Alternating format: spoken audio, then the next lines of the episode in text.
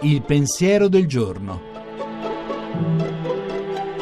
In studio Chiara Giaccardi, docente di sociologia e antropologia dei media all'Università Cattolica di Milano.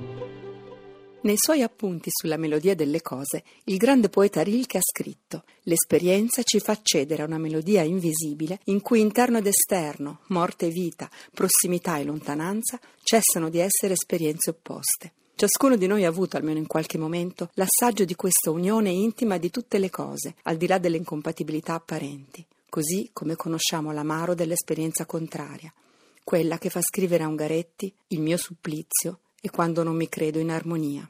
Ciascun essere vivente è distinto e unico, ma se solleviamo il velo della diversità c'è una comunione profonda da riscoprire, una fraternità mistica che dilata i confini del nostro io in un modo altrimenti inaccessibile. Se ciò che io dico risuona in te, è semplicemente perché siamo entrambi rami dello stesso albero, scriveva Yeats, perché tutto è connesso, il limite e la pienezza, il frammento e l'infinito. Per questo chinarsi su ciò che è piccolo apre orizzonti inaspettati, come scrive Livia Candiani. La misura esatta è l'infinito e il tintinnio delle cose qui. E nella Laudato Si Papa Francesco scrive: C'è un mistero da contemplare in una foglia, in un sentiero, nella rugiada, nel volto di un povero. È un mistero denso e quotidiano, fatto di silenzio, che fa risuonare di grandezza ogni cosa piccola e semplice, di poesia che ci regala uno sguardo nuovo sul mondo, di sapienza depositata nei gesti che sono nostri, ma vengono da lontano e come una conchiglia fanno risuonare un eco di eternità.